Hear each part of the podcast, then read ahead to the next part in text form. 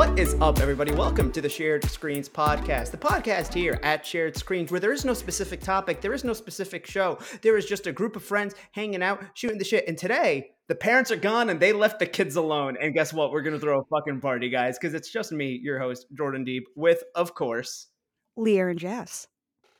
And it's just us, which I think is something we've joked about doing for a long time. And I know everybody's but have never done. We've never, I mean, we've done it on our own. And like everyone else in the group is always afraid of, but like we're going to be okay. Things will be cool. Yeah, I mean, it's like we said, like it's not like you know we're gonna say some crazy shit here. I mean, we might say we're not gonna say anything bad, but I won't say we won't say crazy We shit. might say sometimes shit Jordan says pocket. things to me. Yeah, sometimes Jordan says things to me that just whoa. Any favorites? Any like top 10 out of pocket stuff? I don't know, because it's like a lot of them I also just like don't retain. Notice- Or you don't want to say on the podcast? Yeah, or there's the ones the top three that come to mind. I you you, you we have had the conversation that you don't want it in content, so Yeah. we just are gonna roll with it. love um, that. Love that. How have you been? Because I feel like me and you have just like been missing a lot on phone tag like this past week. I know it's been such a crazy week. Like I found a dead cat. You know, Oh God. my car You want, got you want you want which one do you okay, which one of those do you want to tell first? Because I feel like you also didn't I'll tell talk about the I'll talk about the dead cat first. I don't really want to talk about my car because I still get upset, but I'll talk about Okay. I'll talk about the cat. I have the car back. That's uh, the only my car got towed, but I have the car back. Um, but the dead cat, yeah. Uh, at my job, my job is right in the middle of this little like downtown.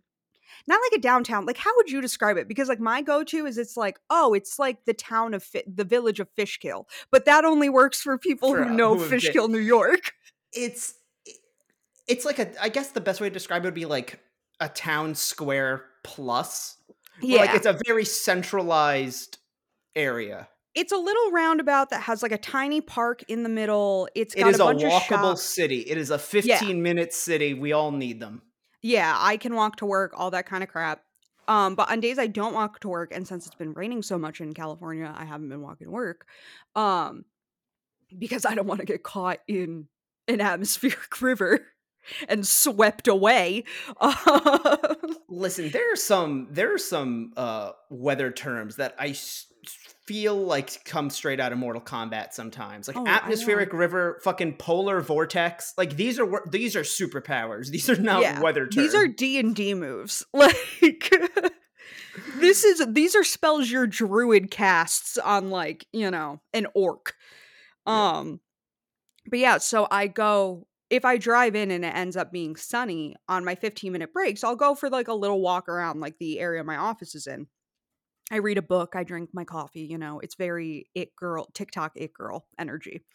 Um love that for you. and right across from my job is a senior center. And I usually walk past the senior center to go into this more like suburban area because I get to see other people's pet cats that sit out on their porch. I give them little pets. I see lizards. It's a great time for me. Um and I'm going and I see on the sidewalk a cat laying down on its side. It is super sunny out. It's like the first day it's been 70 something or above in like weeks. Um, so I think the cat is sunning itself. And you know me, I'm gonna go up and give the cat a little scritch.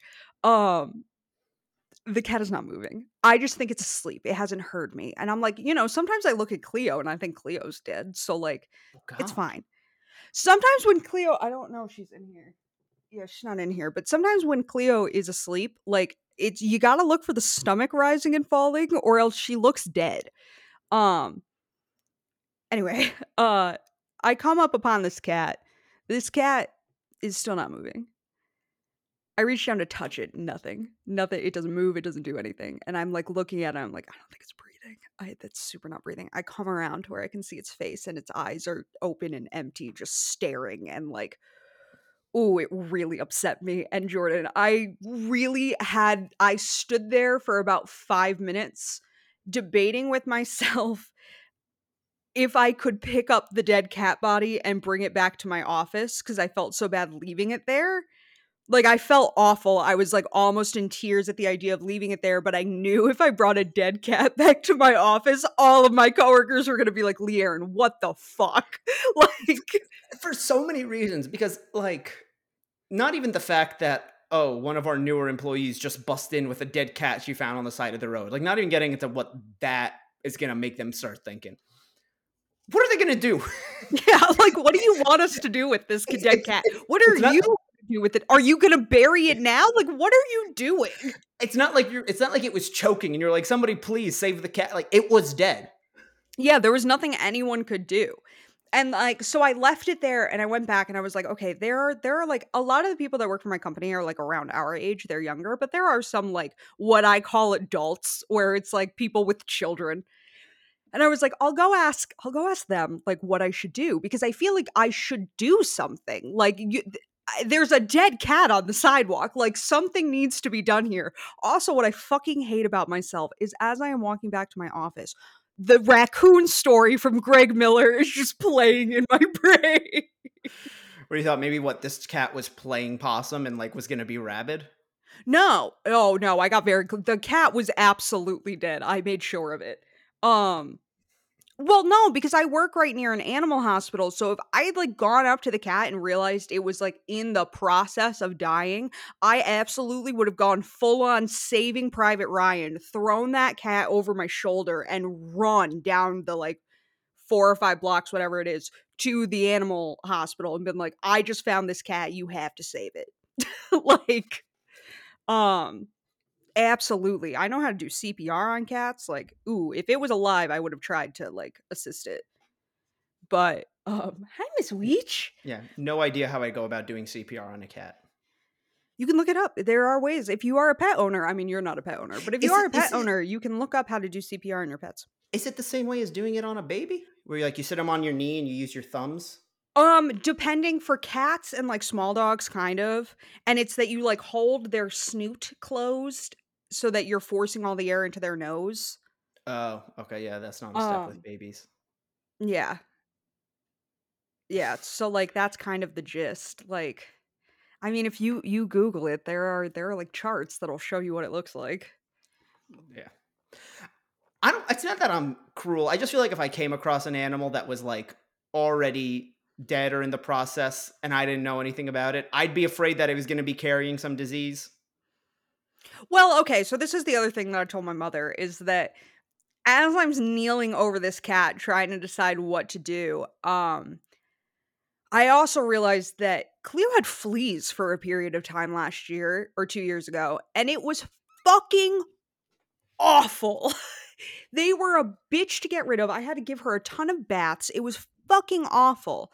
And I was like this looks like the stray that hangs out in our parking lot at my job. It may have fleas, and I don't want to bring them home to Cleo. And like me touching Yeah. the cat, I may not give anything to myself, but there are things that I could bring home to Cleo. So I was like, I really can't touch this cat. Um, so I go back in, I like scrub my arms and hands like, you know, early days of COVID when you were using burning hot water and going all the way up to your elbows. And then I went into my office and I was like, so I just found a dead cat and like I don't know what to do. Please assist. um and somebody was like, "Oh, you can probably call animal control." And I was like, "Oh, yeah." And so I Google it and like animal control was like, "Yeah, if you're unfortunate enough to find a, a dead animal, like call us and we'll come get it." So I call animal control at 10:30 on Thursday morning. Call animal control. They're like, "Okay." I tell them exactly where the cat is, the cross street, what it is in front of, what the cars near it looked like, telling them exactly where it is. I go out for my next walk at 3 something that afternoon and the cat is still there. I am upset all over again. And I'm like, okay, like, I mean, I guess, but I called like five hours ago. I feel like they should be here by now. Like, da da You don't know what calls they got that day. Maybe somebody showed up with like an alligator and they're like, "Well, now this is our priority." Still, I just, I feel like somebody should get the. Di- this is going to traumatize a toddler or a senior walking out of the senior center. Um, and then we are all leaving at like 5 6 o'clock, heading home. The cat is still there. The next day, one of my other coworkers who doesn't work in my office a, a ton comes in and is like, "Yeah, last night I was coming in here for dinner and there was like a a dead cat on the sidewalk." I was like, "I know. They finally picked it up at some time on Friday morning, but I feel like that was like a really long time to leave the dead cat body there." Yeah, probably. Like Especially, we have a lot of crows in this area. Do you know what a crow can do to a dead body? Like, fuck. Make it Um, into roadkill. Yeah, it's gross. But yeah, so that just, you know, really, really ruined my week. I'm sorry. Um, but yeah, and then, you know, I'm a psychopath, so I've got into like episode 55 of the first campaign of Critical Role. Wow. to be fair, I started at episode 25 because I've watched Legends of Vox Machina and so I knew I knew everything up to that point already. I I watched you Yeah. know the show and it's pretty the Briarwood arc in Critical Role in their first campaign is almost shot for shot what the first season of the show is with the exception of a couple of episodes. Um but yeah, I've just it's become my like thing to listen to while I work because like it like fits that it holds my attention and it's interesting, but if I miss a couple of things, it's not the end of the world. Yeah. Like I Uh, told you, I think I'm gonna try to finish the the, the Hyperforce RPG that I was listening to earlier this Mhm. year or, or later last year before I, I start getting into Critical Role like you're recommending, just because I'm at least familiar enough with that fandom and canon and I'm already halfway into that campaign. Uh-huh. And it's a simpler campaign in like mechanics before I dive into like a straight up D and D with a bunch of D and D like people who like know it so well. And this is a game that they've been playing. The first campaign is a game that they had been playing for years, even before the stream started. Yeah, exactly. I just Um, have which to is like why I like was watching videos of all these people on YouTube and TikTok of people being like, honestly, if you want to get into Critical Role, just watch the first season of Legends of Vox Machina, and then and now watch the second season because the second season just dropped and covers the whole Chroma Conclave arc. Um, and then just jump in. The only thing that I think you get more out of the D and D is mild spoilers, but Vecna is a big bad later on in Critical Role in the first campaign, the Legends of Vox Machina campaign. And you get more of like who that is sprinkled in throughout the Briarwood and Chroma Conclave gotcha. arc. Like I didn't know Vecna was going to be a part of it until I got to that in the actual D&D campaign. They don't really talk about it in the anime, which I think is probably partly because it came out around the same time as the fourth season of Stranger Things, which in Stranger Things they just call all of the monsters they fight D&D names. Um Yeah, I was gonna joke. I was like, I thought Vecna was from Stranger Things because I don't watch Stranger Things. I've heard So about the it, I've heard in passing. Demogorgon, Demodogs, the Mind Flayer, Vecna, that's all shit from D&D. Oh, but Demo- these- okay. I didn't know Yeah. that Demodorgon was from D and D. Yeah, and it's because like what it is is basically like they're playing a campaign that revolves around the Demogorgon right before Will gets kidnapped in the first kidnapped in the first season. And so when they start seeing these monsters that kind of look like these D&D things, it's just what they call them because it's like we all play D&D. We all understand this reference. So if I say to you this is like the mind flayer, you get what I'm talking about without me having to explain Well, it. yeah, and I, it's like I, I think it's I don't know if me and you came across some fucking underground portal to hell, and like you know little beetle aliens started crawling out of it. I mean, you were like, oh yeah, we'll just gonna call them the Chitauri because we don't know what these things it are. I don't know. like in our It- brain works, it works. yeah. I- I don't know what the proper like Latin name of this species fucking is. Yeah.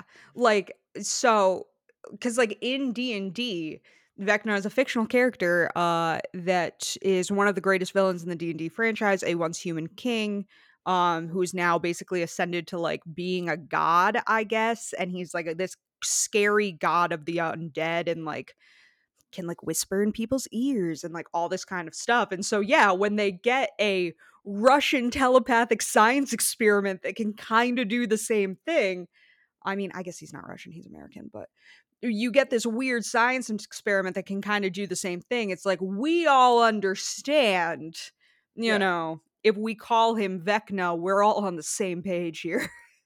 Sorry, when you said God of the Undead, I just my mind went to that Drake and Josh meme where they just block out the different when Josh goes, I do not control the speed at which lobsters die, Ah, and then people yes. they just block out different words to control the to, to, to I do not about control the lobsters. I do not control. the die. I control die. the speed of the die. Yeah, which is Yeah. like just they describe like four different Greek gods. Uh Yeah, no, I do know what you're talking about. Meme is never Um, not funny to me. Drake and Josh never not funny to me. No, it's a it's a it's a good show. It's a good. Also, I really I think I've said this to you before. Josh Peck's book is really good. Yeah. I I saw clips of his uh, podcast that he was doing with Hilary Duff, which I'm sure they were doing just because they're now co-stars on How I Met Your Father, but like they were actually talking about the whole child star industry and like the differences that he went through and she went through, both probably just like in age and gender, but also like the Nick versus the Disney life and aspect. And like, if I remember correctly, Hilary Duff's home life, even before she became a child star, was relatively Was it bad? Because I know his was stable. bad. I- oh yeah, hers was more stable, and his was like I know his dad was never in his life. Yeah, Yeah. and like because he didn't want to be, like, not like you know. yeah. it- It's Yeah. I had an affair when I slept with your mom, and I have a whole other family that I don't want knowing about you. yeah. Um, I feel like the only thing that would have made his dad more scummy is, is when Josh Peck became famous as a child, and he was like, "Well, now I do want to be in your life." yeah. Um, yeah, her parents are just like I mean, her mom is a film producer now, but like her parents were just like people. Yeah, Like they weren't anything. yeah. She was also like before I think the bigger Disney Channel stars that like we think of now. And they didn't make her sing. Yeah, she actually talked about how she wanted to sing, and Disney was kind of like, "Eh."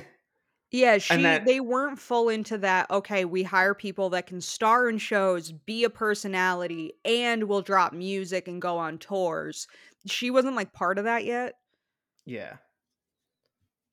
Whereas like now, it's like you got to be quadruple threats for Disney to even look at you. Yeah, although I feel like they backed off that too because like Yeah. Olivia Rodrigo isn't signed with Disney. Yeah, that's true. And neither is Josh Bassett, which I think honestly, with what he's been up to lately, that uh Disney is like, honestly, thank God. Yeah. um, they, I, I think they more ended up in the like, hey, we're going to be on a musical show. Clearly, there's musical talent in us, and so other people hired them. yeah. But yeah, it's Um, not like when And like literally. she had been in fucking Bizaardvark or whatever with Jake Paul before High I School Musical. always the Musical, forget about that fucking show. That's probably a good. I mean, yeah, that was past our time. And it was weird. It was weird. I don't even know what it was about, and I don't want to know. Don't don't fill me in. Don't give me the plot synopsis. Oh no, I wasn't going. All I was going to give you is that it was like Disney trying to make iCarly. Ooh, Yeah, like that's essentially it's essentially they saw how well iCarly was doing and our Car- iCarly was ending, so they were like, "What if in 2016 we air a show that is kind of a rip of a show that came out years ago?" I mean, isn't that what? Didn't Nick basically try to copy the Hannah Montana format with Big Time Rush? um, It's I not as mu- it's not as much of a one to one because it's like a boy band versus a solo girl. But I just I think I think in the sense that like the show is named after the band and the music in the show is like real music that they were making. Yeah, I it just gets into like I don't know how much you watched Hannah Montana, but like her wanting to be a normal girl was like a full on part of like the overall characterization of the show. Oh, I like watched a the lot of pl- Hannah Montana. Don't worry. I mean, I don't know. Like I really I really don't know how that works because like as an adult looking at like gender roles that are assigned to children, I would be like boys would absolutely think that like Hannah Montana was stupid. So like I don't know. I had three sisters, and then also like I don't know. It was a it was a big enough thing that you kind of couldn't avoid it. Plus, like you know, um, Robbie and uh, Jackson. No, Oliver, right? Yep, Oliver. Jackson's the real name of someone. No, Jackson is the brother. The guy who played Jackson was a 30 something year old man named uh, Jason Earles. And Yes. uh, Mitchell Musso played Oliver. And he, when Hannah Montana ended, was given another show that he then got fired for because Disney found out what he was doing with underage fans and was like, no, no, no, no, Yikes. no more, no more. And then Jason Earles got the karate show, which I never watched. He has a but I was karate show? He yeah, it like, was like it was Johnny on- Karate? No, it was uh, it was called Kicking It. It was like on Disney XD. It was like a Oh, it was in the boy. It was on the boys Disney Channel. yeah, the b- Disney Channel for me. Tell me that that's not what Disney XD was. Kinda. No, you're right. Well, it was. Because Yeah, Disney yeah. XD is where Mitchell Moose, M- Mitchell Muse, Mu- Michu Michu. Michu Mitchell Michu. Miso Um, Miso. Never forget when he tried to make music too. Yeah. Um, oh, I loved his music when I was a tween. Yeah, Yeah, because there was like an anime block on Disney XD at one point. Well, because wasn't Jetix the precursor to Disney XD? Uh, let me see here. Because Jetix, I remember, is like where the is like where Power Rangers would air when it was in Disney's hands. Um. Oh wow, this was not helpful. Okay, I have no idea. It doesn't say either way on the Wikipedia page. It just says no. It just says Disney XD was launched on February thirteenth, uh, two thousand nine, at twelve a.m. Eastern, with the Phineas and Ferb episode "Dude, We're Getting the Band Back Together," being the first best show to Phineas air on the channel. The best Phineas and Ferb episode. The best Phineas and Ferb episode, of course. Yeah, um, Jetix is a children's entertainment brand that went from 2004. Oh, the network took over the channel space of Toon Disney, an animation focused channel that debuted in April 18th, 1998, which eventually launched the live action animation block called Jetix. So Okay. Jetix wasn't the channel, it was just a block. Yeah, yeah, that's that's. It was it was weird. Like later on, it became its own channel, but then like Nick did that too, where like T Nick became its own channel, and Nicktoons became their own channel once we got like a bil- billion channels. Mm-hmm. Don't mind me, I'm just spilling coffee on myself. No, it's fine. I don't remember what Jetix aired other than Power Rangers. I'm gonna be honest. Um, oh, I remember now that I'm looking at this logo, I remember this logo. Yeah, he was like a little guy. what a terrible description. like, what a non helpful description. It, it was okay for people who are listening. It is a circle with two ears, one eye. It's like always making a winky face, and then two little legs. And no he's just, mouth. He's just a yeah. He's just a little fella. and his like would, like, ears and legs are an X. Like that's the point. Yeah. He's like a would, like, s- sphere on an X. He would like skate in the corner, and he was cool. Yeah, because Jetix replaced um Fox Kids. And then Disney ended up with it.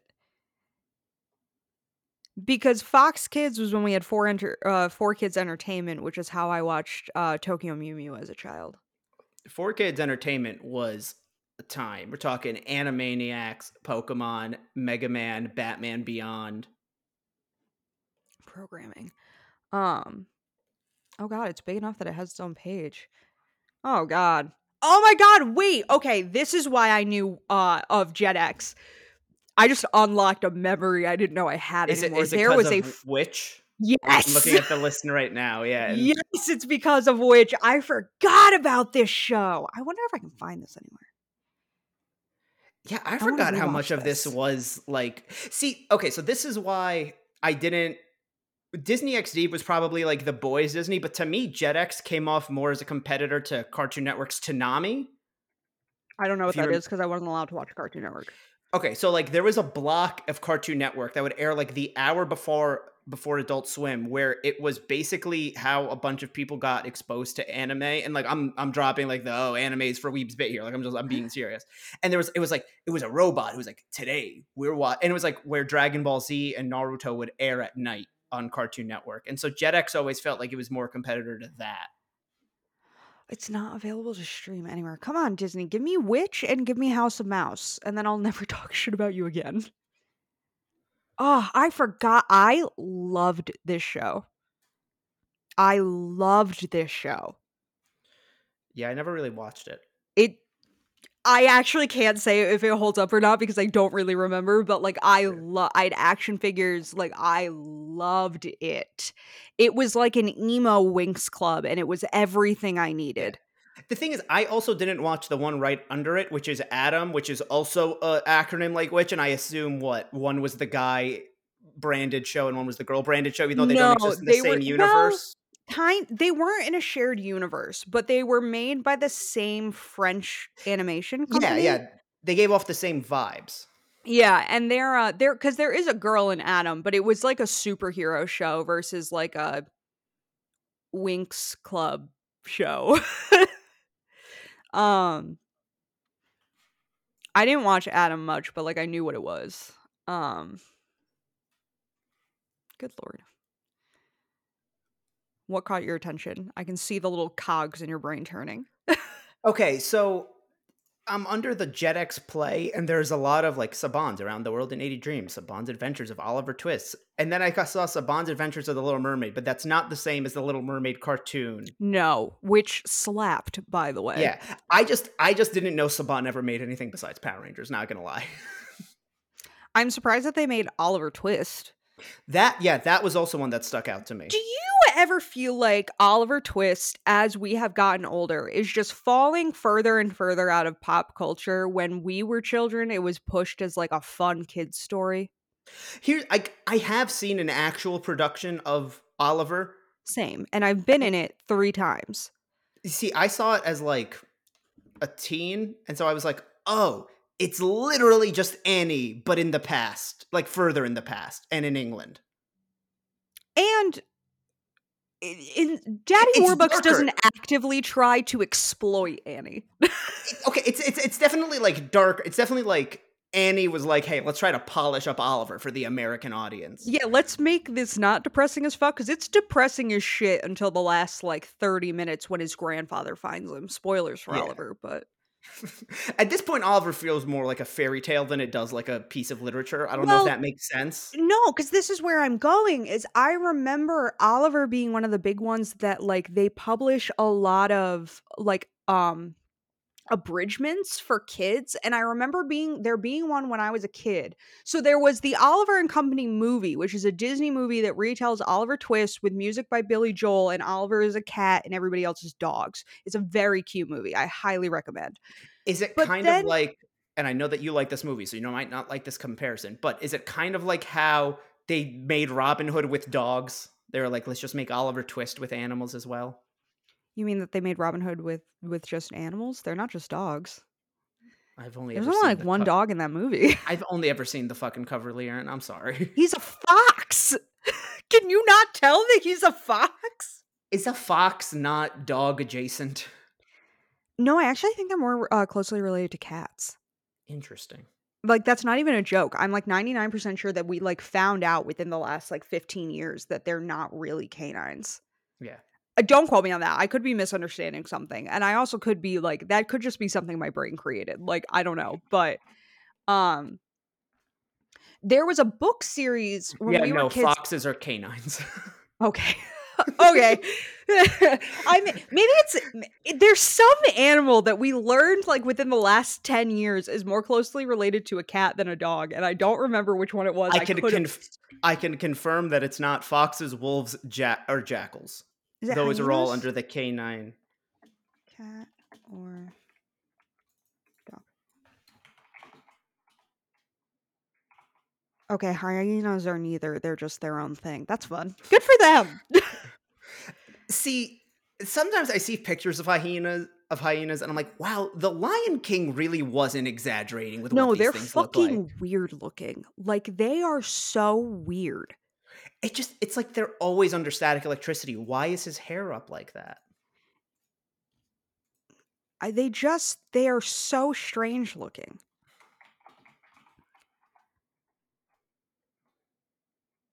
And the noise they make, like that laughing noise they make is legitimately off-putting. But anyways, Oliver Twist. Um there was a book that it's not the Animorphs, it's not that shit, but like the dog, it's like a dog was Oliver Twist. And this was like a series where this dog would be main a main character in like an abridged version of a classic. Dog version of Oliver twist book because I just remember this like Jack Russell Terrier on the cover dressed as like a 17th century orphan. Yeah, Wishbone Classics. Did you guys have these in your school library? No, I cannot say I did. Yes, but you a do you see what I mean by it is literally just like a Jack Russell Terrier dressed as like a Yes. Child Also, like, the stories they gave this dog. Yeah, dude. I'm seeing Joan of Arc, Frankenstein, Tom Sawyer, and No, they did Moby Dick. They did Dr. Jekyll and Mr. Hyde as well, which I don't know much about that. Is that even for kids? No, it's super fucking dark. So is Moby Dick. Like, that's what I mean is that, like, they pick these books that are, like, really strange. And then there was a television show, like, because I remember there being, like, I don't remember if it was a movie or a TV show, but it was, like, the dog that's, like, on the cover was, it just, like, dressed as Robin Hood and some shit. Um, yeah, there was like a Wishbone TV series. And it starred a dog named Soccer, and they did like Don Quixote and all this shit. It was weird as fuck. Very weird. I'm glad that I can can introduce you to this. This is what we had in my um I can't say much. I showed you what Challenge Showdown was, and you still insist that was a fever dream I've had. So, like, Yeah, but these sh- were like in my Catholic school library, which just feels like a, a weird I mean, considering the first one that popped up on Google for me was Joan of Arc, I was like, ah, I see why this was in a Catholic school. Here's the thing: as somebody who went to Catholic school for nine years, I don't know shit about Joan of Arc. like, I feel like I feel like I should too. Like, I know she was like a 13 year old girl who like died for God or some shit like that. But beyond that, like I think she's just so connected to, like, France. one, she was like 19, Oh, not like 13. But yeah, I Did think she she's just so. doing her thing when she was 13, maybe. Maybe. Yeah, she's she just was so like young to though. They like just straight up kind of murdered a child. Yeah, Yeah, she later so testified that she, when she was 13, a figure she identified as Saint Michael, surrounded by angels, appeared to her in a garden. That's where I got the the 13 thing. Wild. Absolutely wild. Um, but yeah, we I remember though they did show us a movie where we watched a child get uh, I don't know if it was Joan of Arc or somebody else, but these three girls get like boiled to death in oil because they claim that the Virgin Mary came to them or some shit like that. Don't make that face. Like I don't know what to tell you. The movies they show you when you go to Catholic school are weird. Like Was it was it virgin olive oil? oh my god. Um, What is it too soon for the fictional dead kids? but that's the thing is I don't think it was fictional. Oh. where three girls die for seeing the Virgin Mary. Google's gonna be like, what the fuck are you talking about? Oh, the movie, yeah, The Miracle of Our Lady Fatima. It came out in the 50s, based on the true events of 1917 when three Portuguese children shared a miraculous uh, vision of the Virgin Mary.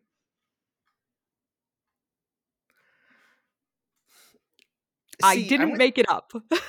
I went to CCD and we watched weird films there too. Like there's I don't know what they showed us, but it was like a a, a kid who like I think he like stole from like a, a general store or something and then felt such guilt about it in the middle of the night. He like got up, went to his desk and like they like just show him drawing because like he wasn't wanted to be an artist. And when he gets up, he just drew like an incredibly accurate pencil sketch of Jesus. I'm not Why? making this. like, why? The guilt came to him, and God was like, "I'm going to speak to you through your own drawing."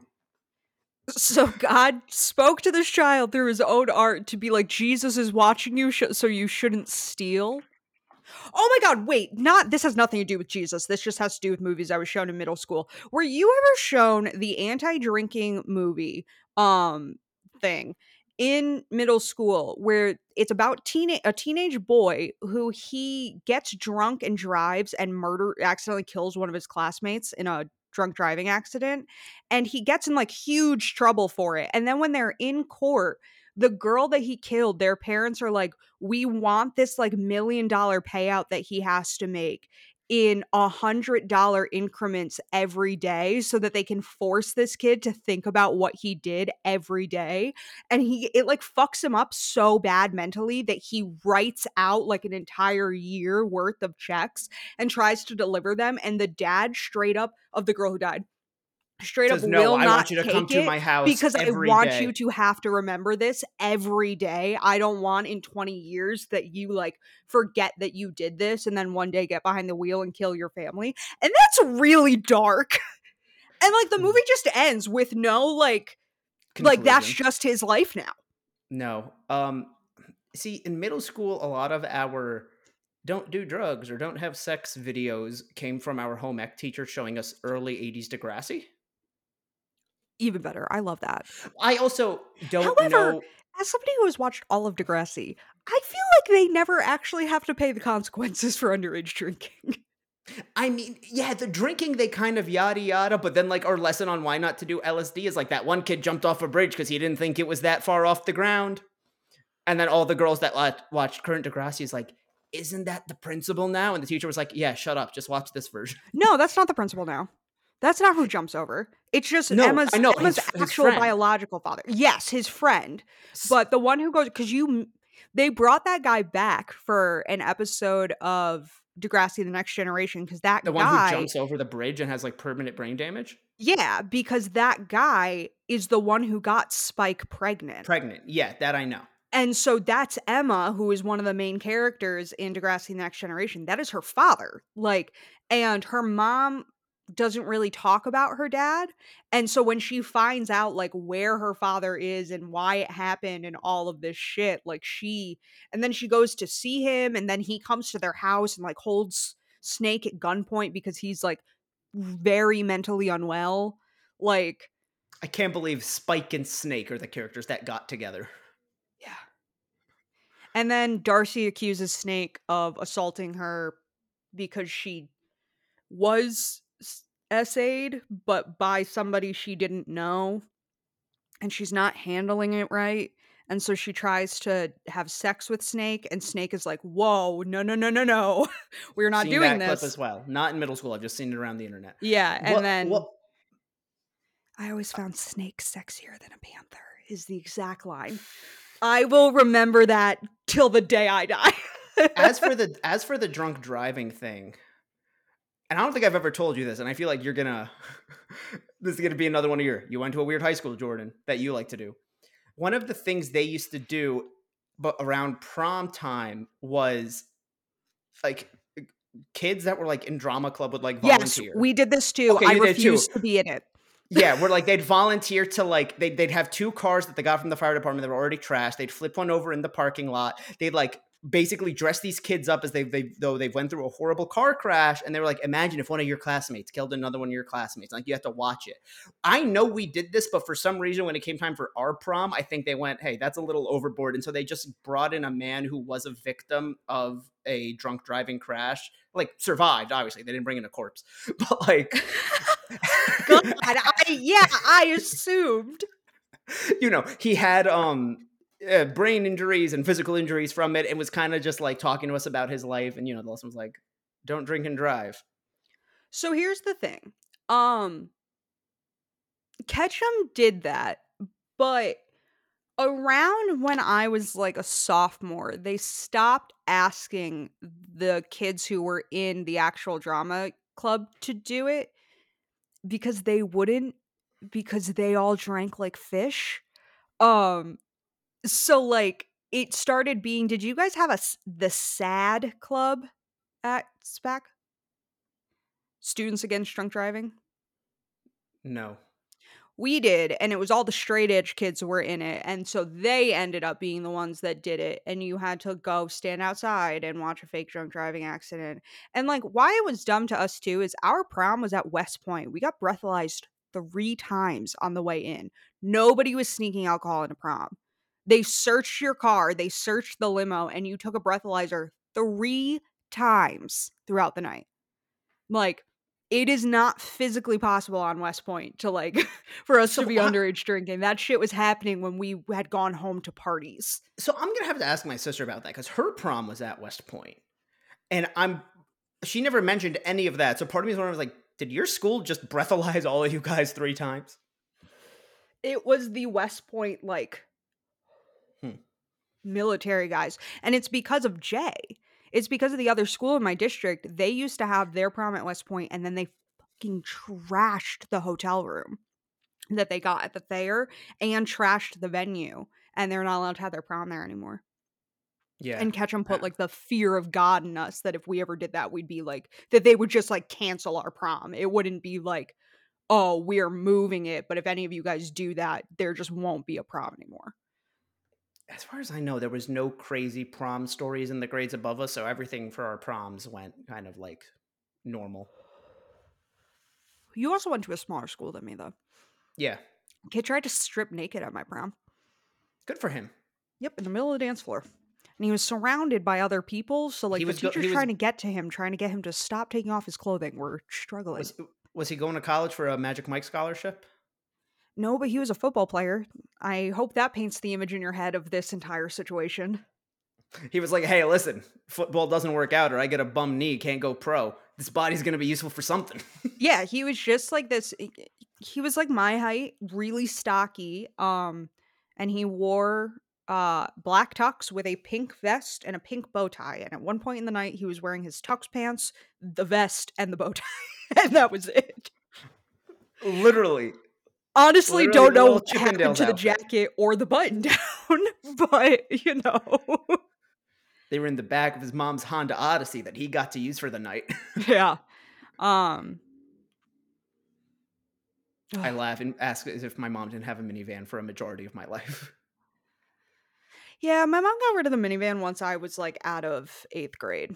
Yeah, Partly there was because she got in a car you. accident and the minivan was totaled. But um, Oh. you know, That too. But yeah, there was only two of you, so like yeah. my family needed the minivan a bit longer. Um Sorry, I'm looking You're still looking at the Jetix lineup. No, at the Wishbone episodes that they did like the Odyssey and Romeo and Juliet.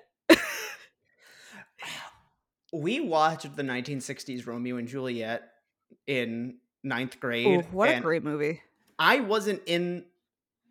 I had the same teacher as other kids, but in one of the other like periods where she was doing the same thing, she like got distracted and forgot to cut away from the the nudity scene in time, and uh, you know every kid in class was hype, or every boy in that class was just very hype. They're Yeah. like, hell yeah, we're seeing titties in school, and like she was like, no, and like trying to cover it up, but it was a smart board, so then it would just pro- project onto her. Yeah. Um She was a hot teacher too. I watched that movie when I was like 10 with my mom and my sister. Fun. Yeah.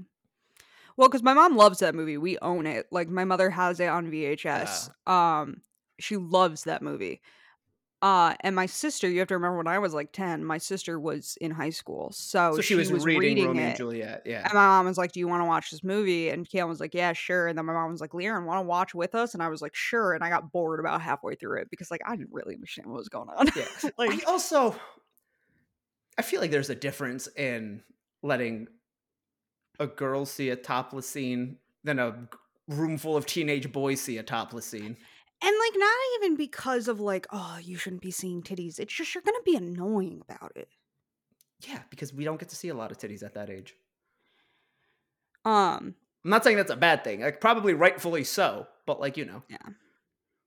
But yeah, it's just like I don't know. It's it's uh, I just the one scene I really clearly remember isn't even the sex scene. It's when Romeo gets banished for killing Tybalt. Yeah, for killing Tybalt. No, he kills him later. Killing I only re- I only remember the boobs. Be, I'm gonna be straight with you. He Do not remember any other part of that movie.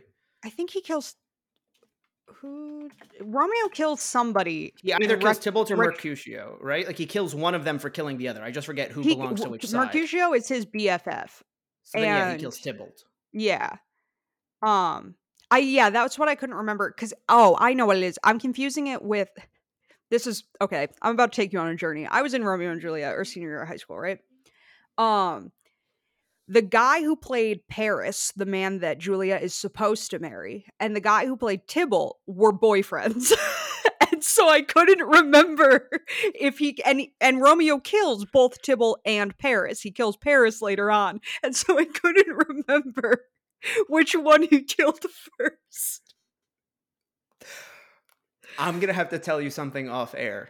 Oh, Well, God. actually, no, I, I can say it now. I'm just not gonna use names. that's fine. I didn't use names.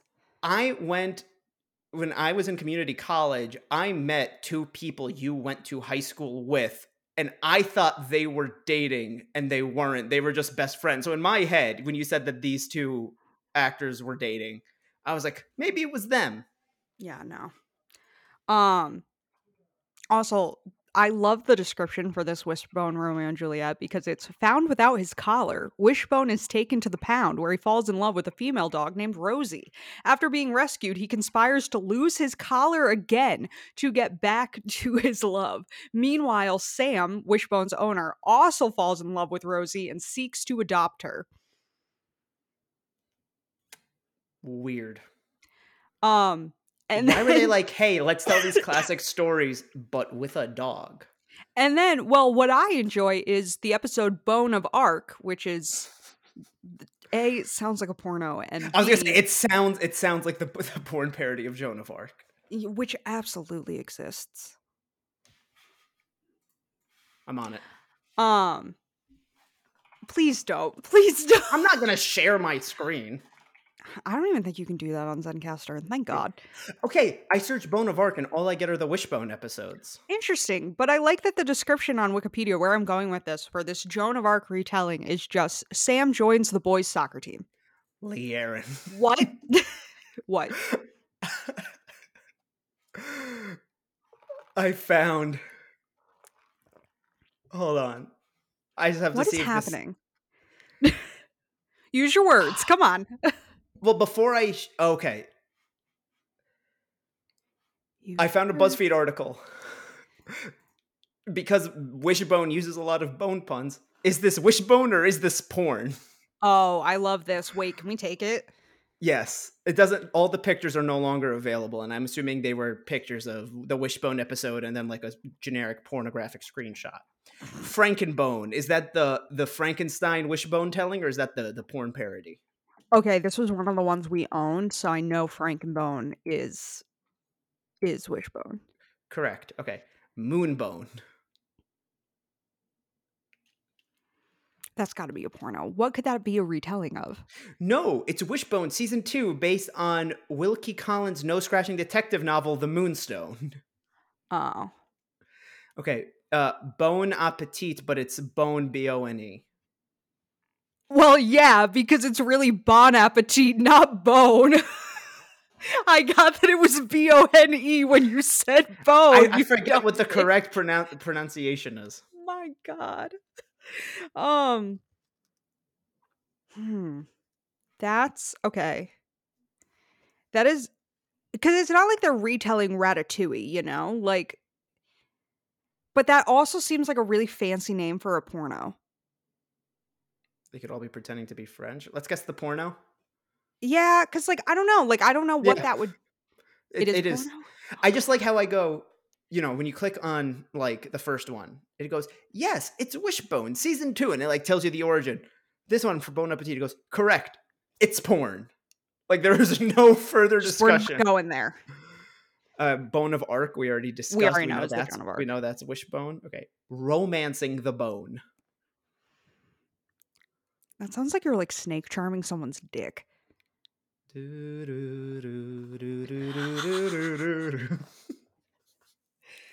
which probably exists but like because there's i feel like there you know there's porn for everything but um Oh yeah, because I've always just wanted somebody to like. I to don't know pl- what the dog would- recorder. i don't know what the dog would be romancing though It's porn based very loosely on the novel "Romancing the Stone."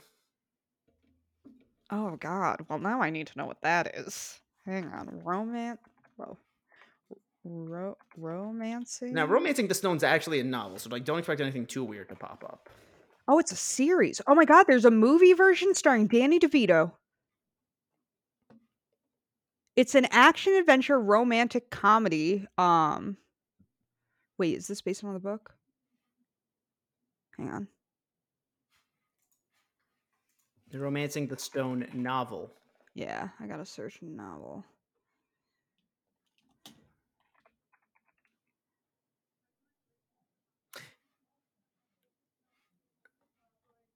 It looks Okay, like it's not a very page. big novel and that the movie expanded on it because they're only a year apart. Yeah. That's also a very racy cover. Well, yeah, it's a romance novel. Yeah, uh, I'm on its Goodreads page, and it's um, Joan Wilder is a lonely New York New York romance novelist who receives a treasure map mailed to her by her recently murdered brother-in-law on her way to Carta. Sorry if I pronounce this wrong. Cartagena, Colombia. Cart Cart something to Colombia. Um, Joan ends up in the jungle, but is saved by American bird exporter Jack T. Colton. For getting her safely to her destination, Joan promises to pay Jack $375. Or one night. All right, number six on this wishbone or porn. We have Rosio Rosio. That's the Romeo and Juliet one.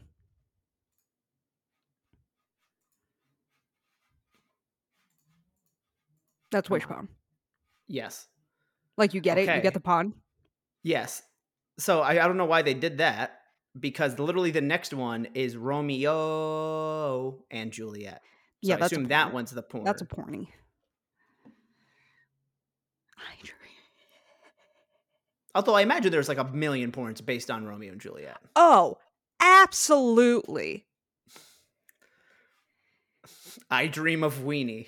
That's so funny. That's so fun.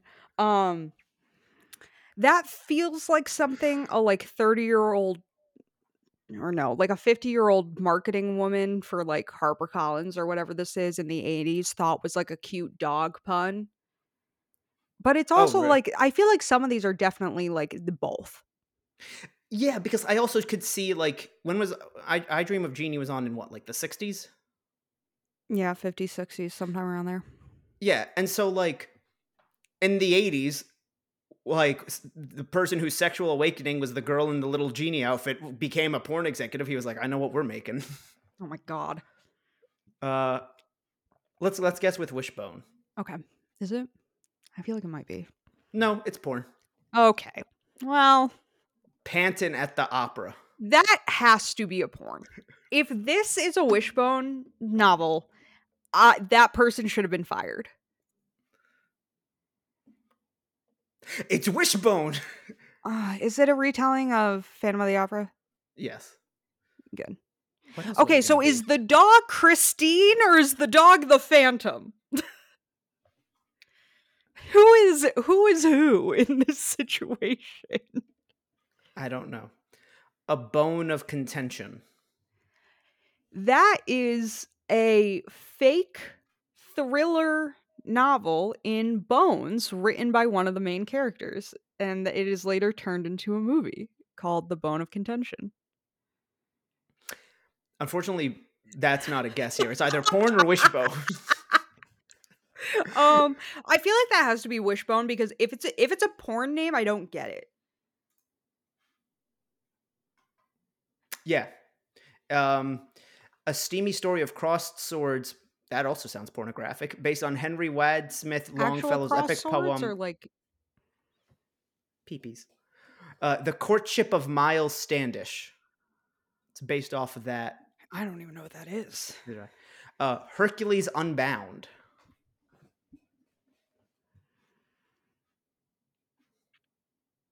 I'm uncomfy. Okay, that means I'm Um, guessing porn. I I I just feel like there are other other like better titles if you're retelling Hercules with Wishbone. Yeah, no, it, it was porn. Okay. Number 12, Hot Diggity Dog. Dog spelled D A W G. Um This is either going to be a problematic porno or Wishbone. I think it's Wishbone because I can't imagine if people got to be smarter than naming a porno that. Yes, based on H.G. Wells' insightful account of the wonders of digging, Journey to the Center of the Earth. Would not have given me a million guesses. that is not not what I no. No, not what. It, okay, this. Mm, I'm assuming Wishbones hasn't continued into the modern era Why? because number thirteen is Game of Bones. Okay, so Wishbone came out in the 90s where like the book Game of Thrones would have been out. However, Game of Bones is a very popular Game of Thrones porno. That is correct. Yeah. It says, can you guess which HBO series it's based on? I don't have know, seen man. screen caps of this porno because like it was meme to shit if you were Yeah. like into Game of Thrones. Russian to the Bone. Is this like uh, to Russia with love, but Wishbone? I guess. Is that what we're going for? Because again, I just feel like Russian to the Bone is a lazy porn name. Russian to the Bone is basically my high school experience. Uh, I mean, I guess. I was Russian. yeah, but you didn't. Never mind. No, Sorry, never mind. I, I feel like that part's implied. But do you think it's a wishbone or a porn? I feel like it has to be Wishbone because it's just a shitty porn name. Correct. This one's not even a pun. It's based on Nikolai Golgo's The Inspector General. Okay. Yeah, a lot of these uh, wishbone titles don't make much sense. Okay, I have to. I just. I. God, I'm so uncomfortable. Um, What? I still have the Wishbone page up, and I, I have to look something else. Uh, I'm I'm trying to look up. Okay, so if you,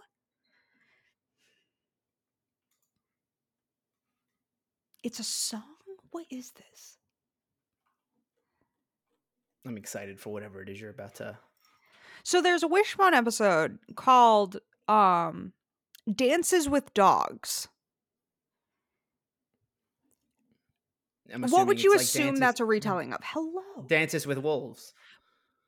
which is what I did. But I don't think Dances with Wolves was a book. I don't think it was based on anything. I think it was original to the film. Oh no, Dances with Wolves is a novel, Yeah. but it's not the novel that the Wishbone episode is listing them doing a version of. They're doing a version of the story of the deathless voice, which when I Google just seems to be a song that ha- like an a like a traditional thing that has to do with with indigenous peoples that doesn't take place during the civil war the way dances with wolves does I have no clue, man. You, and dances with wolves was only turned into a novel after kevin, costner told the author to publish it as a novel Ugh. he also posted published a sequel on september 4th 2001 which seems like a bad day to publish anything? Yeah. So like I'm just very confused. Okay, so I'm going through the list of the Wishbone episodes because you've unlocked something that I just and in season two, the Prince of Wags they adapted Henry the Fourth Part One. oh my god, why? What? Joe is elected captain of his basketball team and learns what it means to be a leader. I am assuming that a lot of our listeners have not read Henry IV, but that is not the moral of Henry IV. Like It is if you only read Part One. what? Oh my god.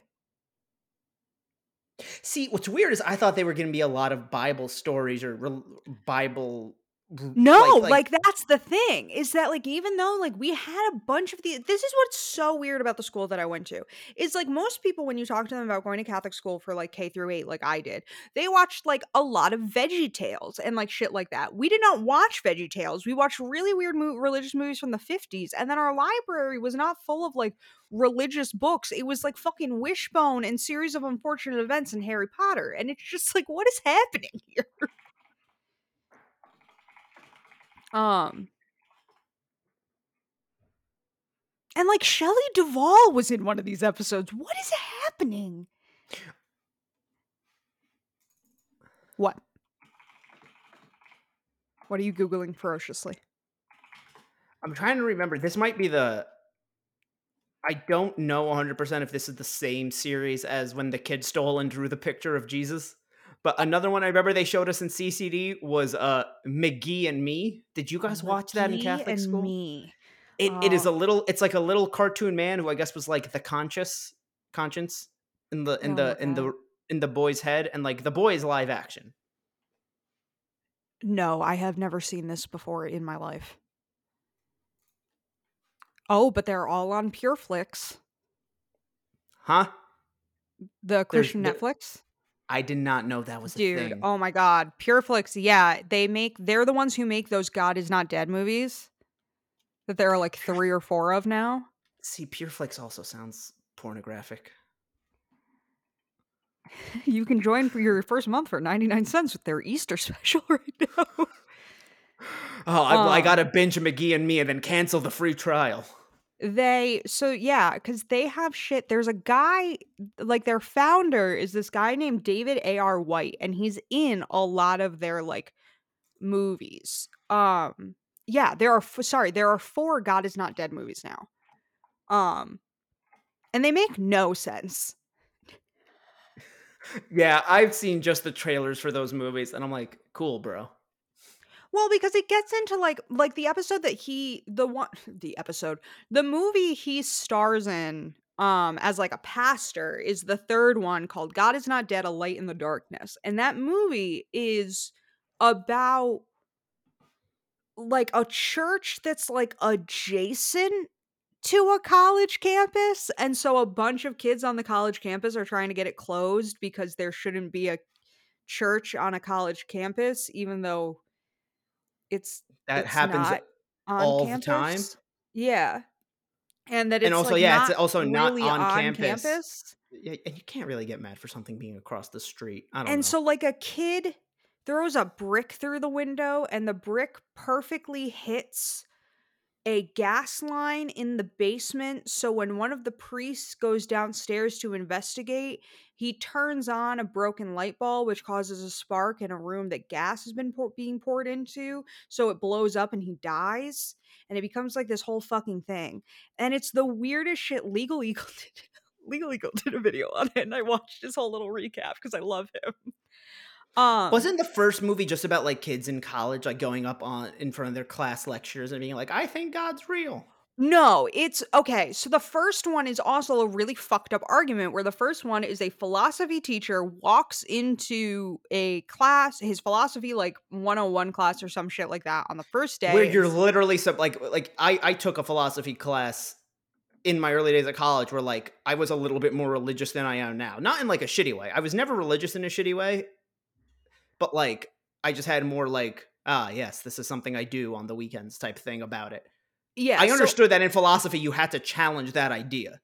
Yeah. So, anyways, um, the professor it is made clear from the get go that he is an atheist, and he walks into class on the first day and says, "We are never going to be able to get through this class if you do not accept today that God is not dead. So, I need all of you right now to write down on a piece of paper or I need you to know that God is dead. So right now, before we can even start this class, I need you to write down on a paper that God is dead.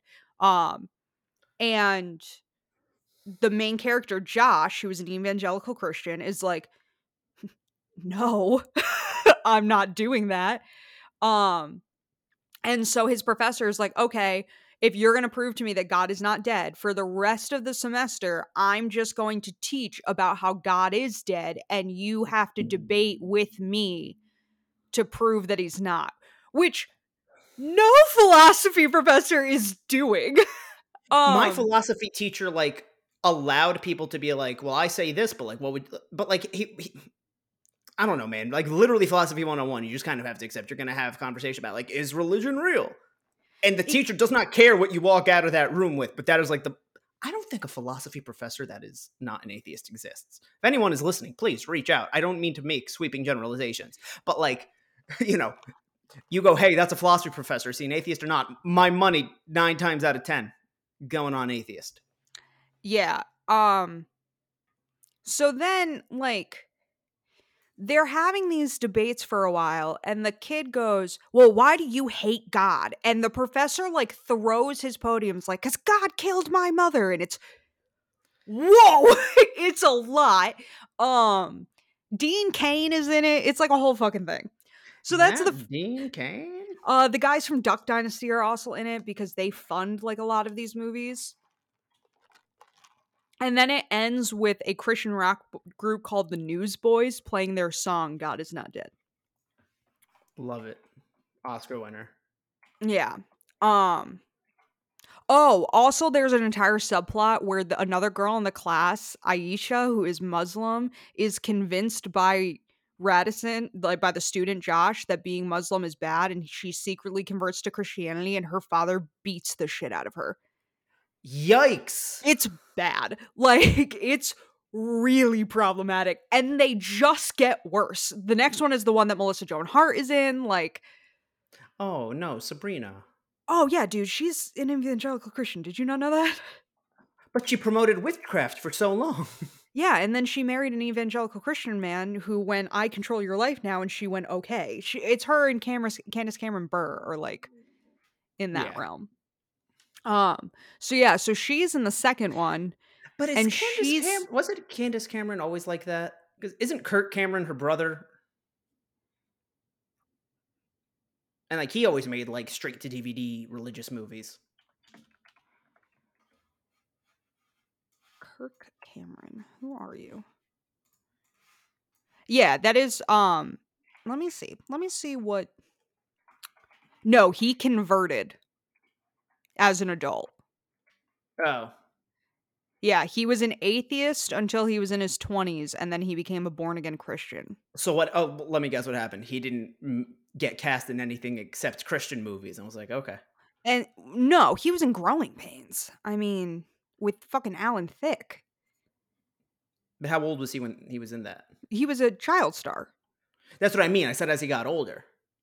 Like as he got older, he stopped getting cast, and so he was like, No, because like Growing Pains was on for a long time. Like he became a born again Christian during Growing Pains. And then like cut off all contact with the cast because there's a Good Morning America interview that was like really like big when we were in like eighth grade where Alan Thicke was like Kirk makes his own choices, and for a lot of people, it's extreme, but like he was also a child star, which is not the greatest way to grow up. So, like, I don't want to judge his religious beliefs or his spiritual life. Like, that's his. Like, it's very much Alan Thicke trying to be like, none of us really know what's going on with him, but I also don't want to offend him. "Yeah, Um and then he stopped getting cast and stuff because part of his like conversion to Christianity was he was like I won't have any on-screen kisses unless my wife is playing the character I'm kissing. bro." Yeah. Um and him and his Uh. wife have like an online like marriage course and some shit. It's wild. And he's published. I'm sure you could learn a lot from that. um but yeah and then yeah so the second one is melissa joan hart is like an ap history teacher that like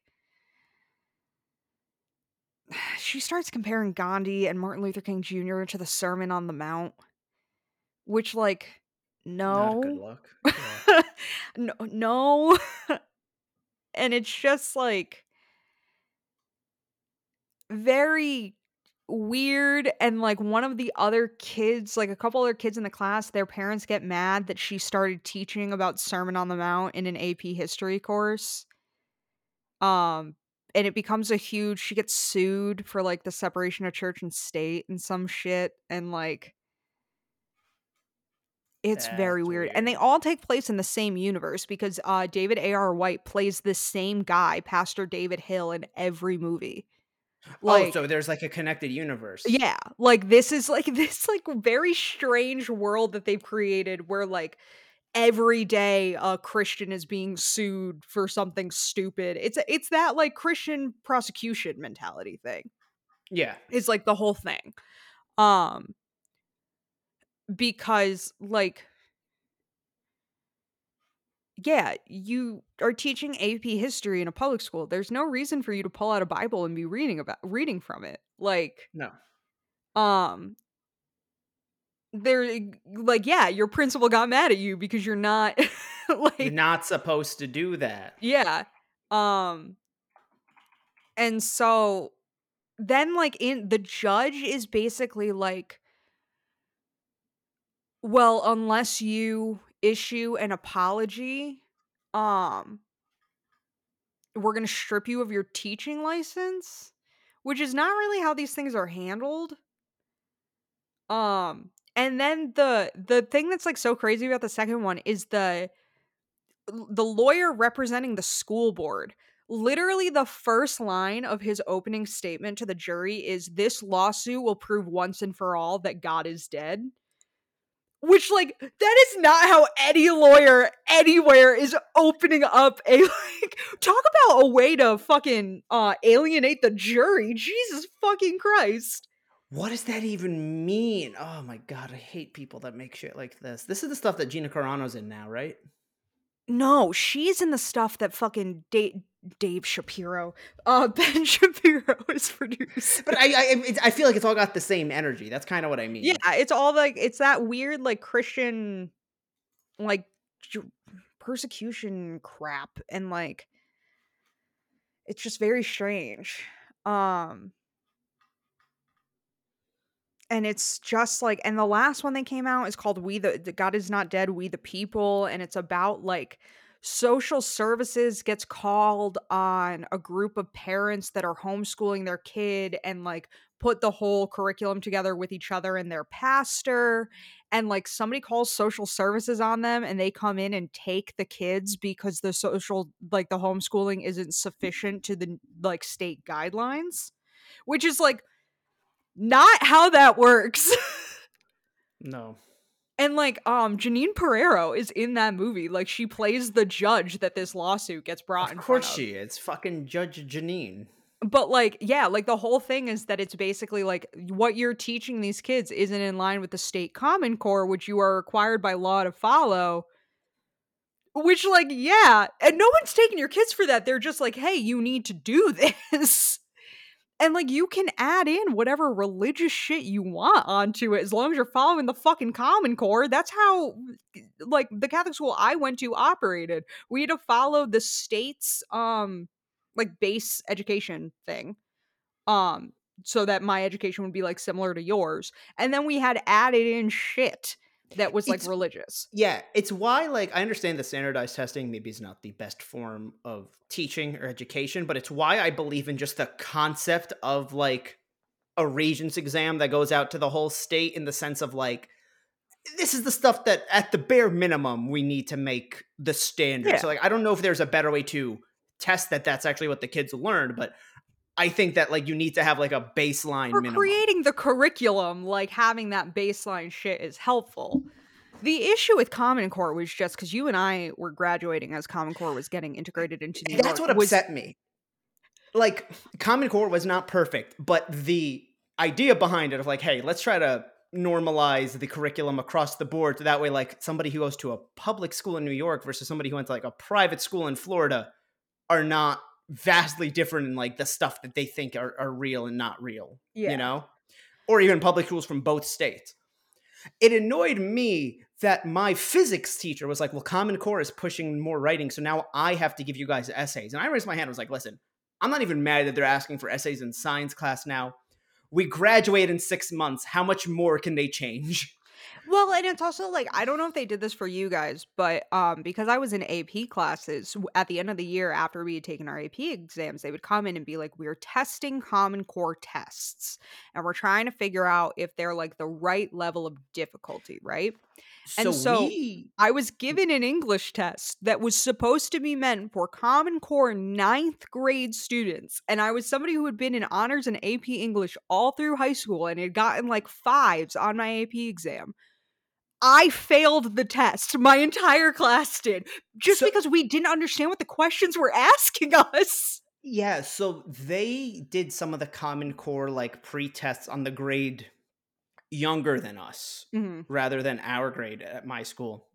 And yeah, a lot of them were like coming out of that test being like, that was brutal. And I know it's not graded, but holy shit. Yeah. Like, it, it's still, I took a hard test and I feel like somehow this is going to come back to haunt me. It was just very like, and it, because then when we went over it to do like the survey thing with our teacher, our teacher was like, well, you all answered like this, but that's not what the question was asking. And I was like, and we were all like, but that's what we thought it, we all thought it was asking the question. Everyone is, con- if everyone is confused, No, something is wrong with the test. Yeah, and that's what it came down to. And like a, I'm not trying to sound like an asshole, but like a senior in an AP English exam should be able to pass a ninth grade Ninth English grade. test. No, like a you're right. breeze. No, after the only AP class I took was AP uh, US because of course I did. Um, and my teacher, like you know, we took the APs. He was like, "Hey, you guys just took the AP." And I think APUSH is like one of the harder APs out there because it's the most commonly taken AP. They like are like, "Hey, we're not Uh, gonna make a it that push easy." and AP European history are the two Yeah. hardest. And so he was like, "You guys like deserve a break. It's like we'll watch a movie for a week." And then after the movie was over, he was like, "Listen, you guys are gonna laugh, but the he goes the AP test is like for college. You need to pass the regents to graduate. And so, just by any chance that someone here is at risk of failing that." We are going to go over what like the actual literal requirement for you guys to get the hell out of here are.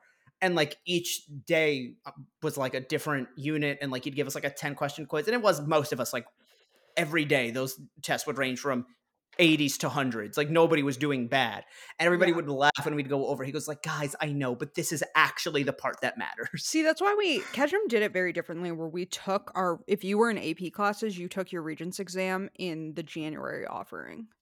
see the reason they didn't do that for us and maybe this goes into school size is because they didn't think it would be fair to technically test you on the stuff you hadn't hit yet even though it was the basics like if you take ap us yeah you're going to learn about like for example the cold war because that's like one of the later units way more in depth than the people who weren't in it but you still kind of had to learn it before you could be assumed to maybe have to write an essay about it Yeah, Ketcham was just kind of like, you guys know enough about it to get through this halfway through the year. So, like. This is kind of how we're doing it. And then, I got a like, for 98 on my English, they also, I don't remember if they did it for if you were in AP math because I wasn't in AP math because I suck at math. I was barely in regular math. Exactly. I barely got through Regents math. Like, my, my mom, uh, we were seeing my sister's school play a couple of years ago, and you know, me and my sisters all went to the same high school and stuff. And some kid passed me. He goes, "Oh, hi, Jordan." I go, "Hi," and he walks away. And my mom's like, "How'd you know him? Was he wasn't in your grade?" Because my my again, my school was small enough that my mom knew most of the people in my grade. And we were talking to a different teacher at the time, and she goes, she was like, "Wait, wait, how do you know him? You guys were like two grades apart." And I was like, "We were in the same math class when I was a senior because he was advanced and I was behind." yeah. and it's my my it made my mom laugh like harder than she wants to like admit that she laughed to this day. Yeah, and so like but they did it for AP English too because with English it really didn't matter. Like if you're in AP English your senior year or your junior year, you can pass the English regents in January. But you don't take a English Regents in senior year. Junior year. Oh yeah, Yeah. Um because yeah, the we had to English take- Regents is really weird the way they do it in New York, where like you don't it's it's it's the one course you don't get every year, and you're not even Oh, you do get English every year. Oh, you mean you don't get a regents every year? you don't get a Regents every year. Yes. and you're supposed to use this and i understand that they can't be like hey every school in the country has to read the exact same books like I, I get why it's a little bit different but it is weird that it has nothing to do with actual content it is more skill based Yeah, it's like you Jesus, sorry.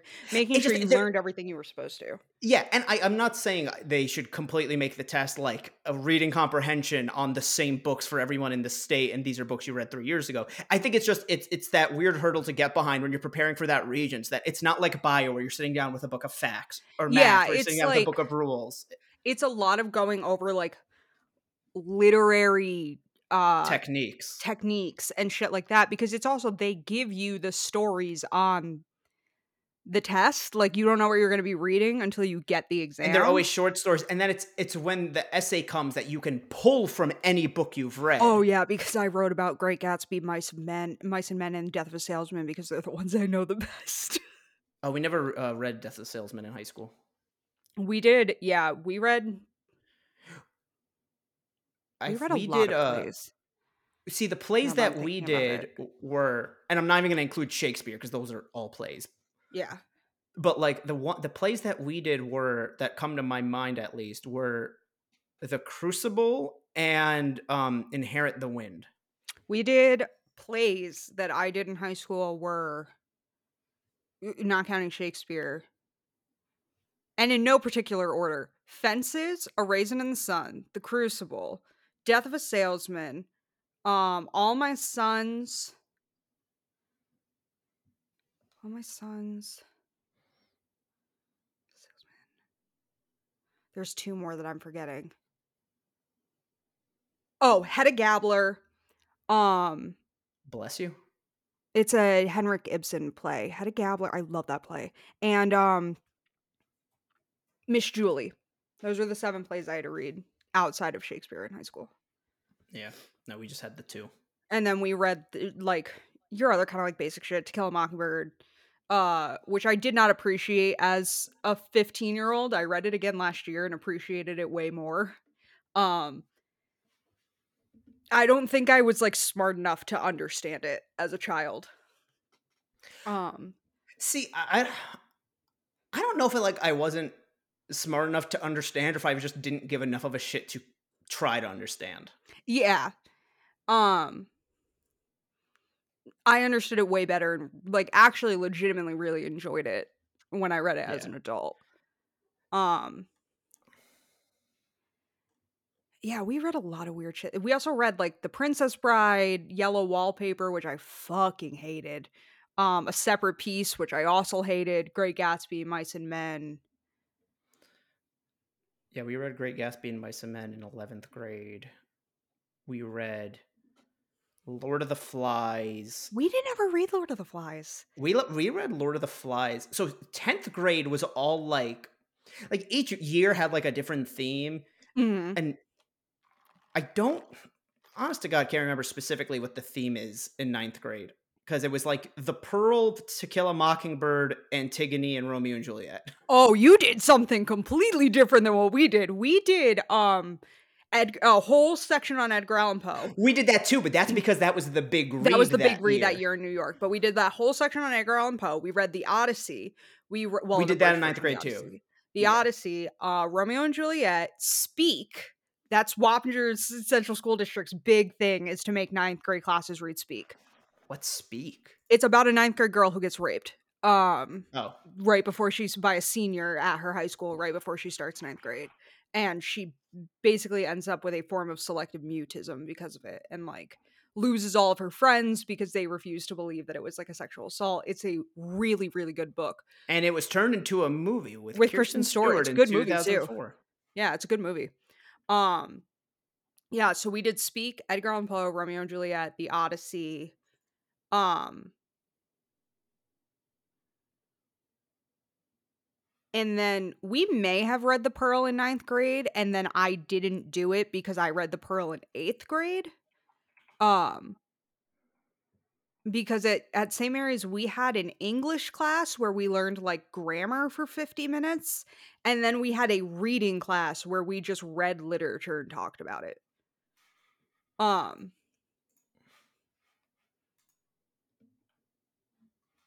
What are you looking at? Yeah. at? I was just looking at Speak. Um, yeah.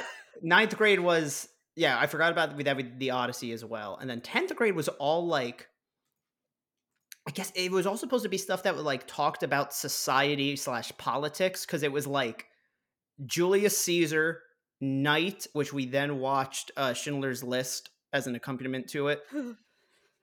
Yeah, heavy, heavy course. oh Um, God, guys, will really quick before I lose this thought. Covering how Ketcham covered and handled teaching the Holocaust in tenth grade was insane. Whether you were in AP English or not AP honors English or regular English, you read Night at the same time. It was the only time anything you were reading overlapped. We all read Night at the same time. At the same time, we are learning about World War II and the Holocaust in world history. And that's where we watch Schindler's List and a really dark French documentary about the Holocaust. And then we read Night and watched Elie Wiesel speak a bunch. And then they had Holocaust survivors come to our school to speak to us. And it was just a really rough two weeks for so all our- of us mentally.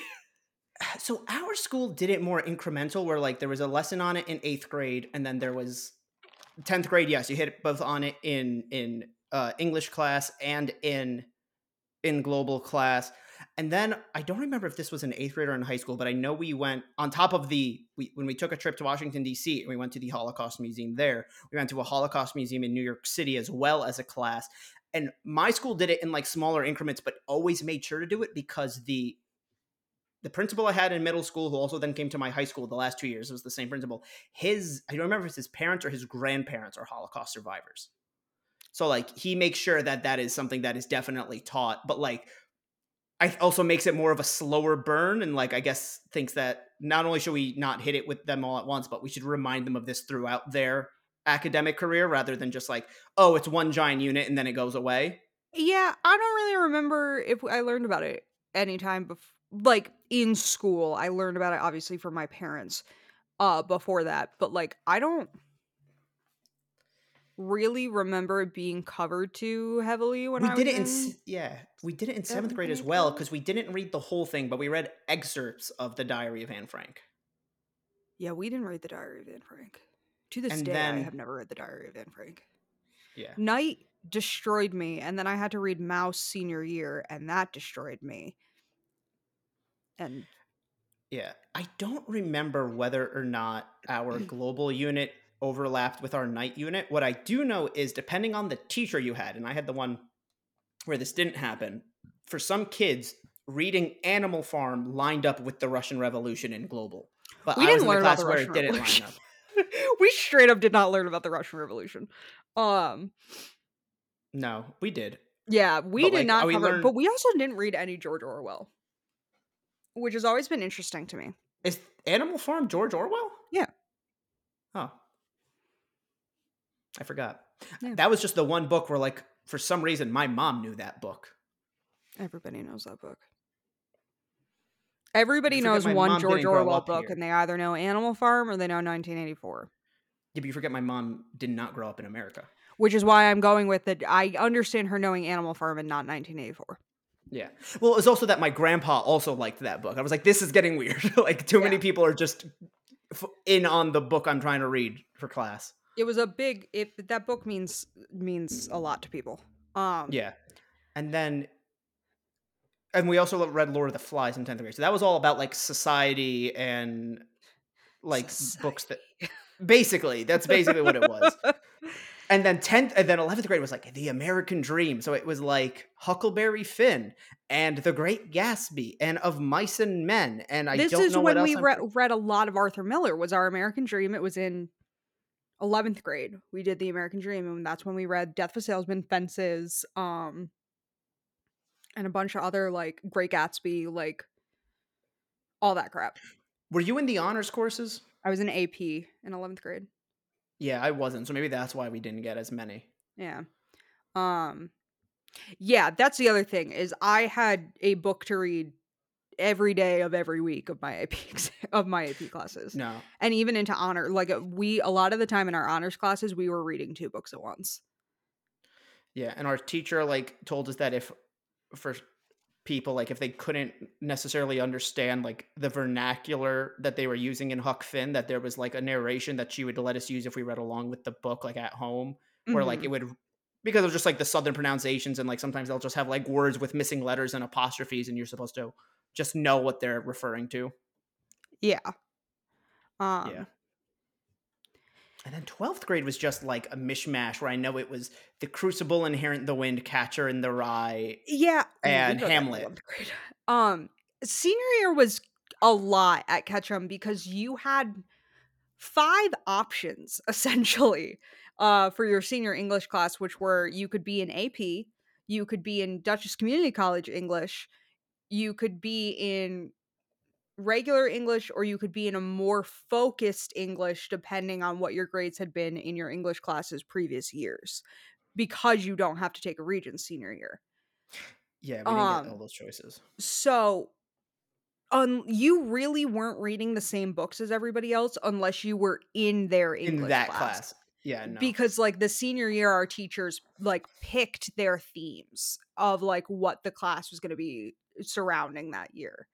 Yeah. Um, so like I read a lot of Greek plays in my AP English class, and we read like Jane Eyre, a lot of the Bronte sisters, a lot of Jane Austen. Like it was like that kind of like classics vibe. But Victoria barely read in her senior English class because she took DCC English, but they had essays due every week. yeah. So I so my school used to rotate between. Hamlet and Macbeth for the seniors. Like one year they would do one, one year they would do the next. Mhm. And I just happened to land on the Hamlet year, and then two years later in community college, I once again did Hamlet, and I was like, well, I basically remember this because that was a whole fucking unit. And we were in the middle of me and my sister ended up in the same English class in community college because like I skipped a semester where I was like, I'll, I'll do English next semester. Let me focus on like my other courses right now. Mhm. Um, which is fine. Like you could just as long as I fucking got it done, my parents didn't care. Yeah. And so me and my sister ended up in the same one. Teacher adored me because he was also a fucking doofus. And I'm sure if he heard me say this, he'd be like, I am a fucking doofus. And we were in, and Nicole would get annoyed, my sister would get annoyed because I would like say shit and he'd laugh. Mhm. And then we found out that Prince died in the middle of class. I don't remember how it happened. I think it like happened. We people got the notifications on their phones like as we were entering co- class, and we were in our Hamlet unit, and so I just went "Good night, sweet Prince," and he fucking lost it oh God. to the point that my sister like would come up to me like a year after I graduated, be like, "He still asks about you. He always wants to know how you're doing," and it's so annoying. Do you know what's funny to me? What? if I had not had to do Hamlet senior year of college, I would never have read it in my school career. Really? Because I'm surprised that if you if somebody was like like knew what your courses and your college career was and what mine was and we're like one of us has had to read Hamlet twice, I feel like everybody would have guessed it was you. No, I've read Macbeth six million times though. like, uh, That's when the difference. when I was in high school, we did Romeo and Juliet. Was freshman year, you always did Romeo and Juliet. Sophomore year, you did The Tempest or Twelfth Night, and for a while, Taming of the Shrew, and then they realized Taming of the Shrew is really, really fucked up, and they like phased that out as an option. Um, Ours was Julius fucking Caesar. Our Shakespeare seventh grade was Julius Caesar. You got all the ones that to me sound more interesting. and then uh junior year was Macbeth. And senior year, you didn't necessarily read Shakespeare. We did, but we read Romeo or not Romeo and Juliet, Julius Caesar and Henry. No, Richard the Third. See, junior year we read no Shakespeare because it's all the American dream. They're also all Americana authors because Yeah. yay, America and propaganda. Um, eighth grade we also did. eighth Jordan, grade we a also lot of the American Dream novels and plays that you read are not propaganda for America. They're just about how fucking terrible it is to live here. What? Don't we all dream of owning a big house and then you're just getting fucking shot in our pool? You know, Spoilers there are for people that Gatsby. believe the entire book of Great Gatsby is like an acid trip that Nick is on, and that it's like a dream. Okay, you can make and I hate that. Why would it be that? Like, I hate it. Why would it be that?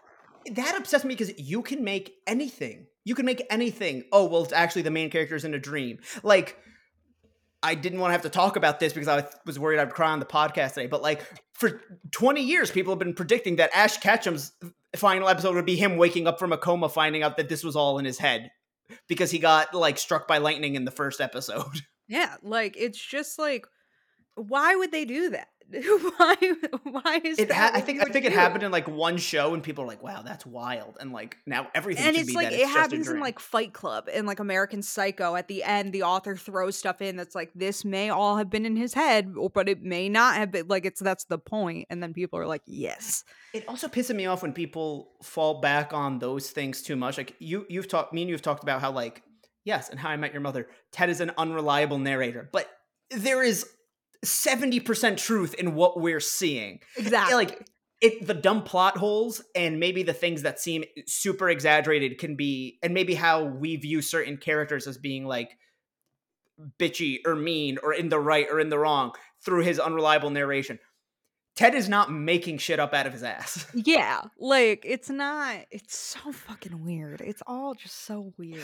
I think my I think one of my favorite dumb plot holes that can be summed back up into Ted's an unreliable narrator is that there's a smaller character that Robin dates. I'm pretty sure it's Nick. That is also like a character that like she went on a single date with like three episode or three seasons before. And so hmm. it's just easily like, yeah, Ted Ted looks Ted thinks that they are the same person 20 years later. Yeah. Yeah, like Ted's shit can be explained for like Are we on pause? stuff. Yeah. okay, just making sure. I was trying to make that a smooth edit that you just ruined. No, Sorry. It's fine. But you know what? We're actually hitting the hour and a half mark anyway, so let's wrap things up. Any final thoughts? Any other topics you want to talk about, LeighErin? Um, my final thing is I'm so excited for Queen Charlotte. The trailer dropped this week. I'm so excited, Jordan. I'm so excited. Listen, listeners, Tea Time's going to be back. It's going to be back. It's going to be back strong. We're going to have the time of our lives with it. the time of my life. I'm so excited. Six episodes just of like drama and intrigue, and I'm so excited. Uh, It's Oh! going to be so good. And like little Violet, little Lady Danbury, and like oh, and her and the Queen. I did not realize that she was gonna be like in the Queen's court and like the Queen's confidant. Oh, so That's excited. why, it's why they're besties.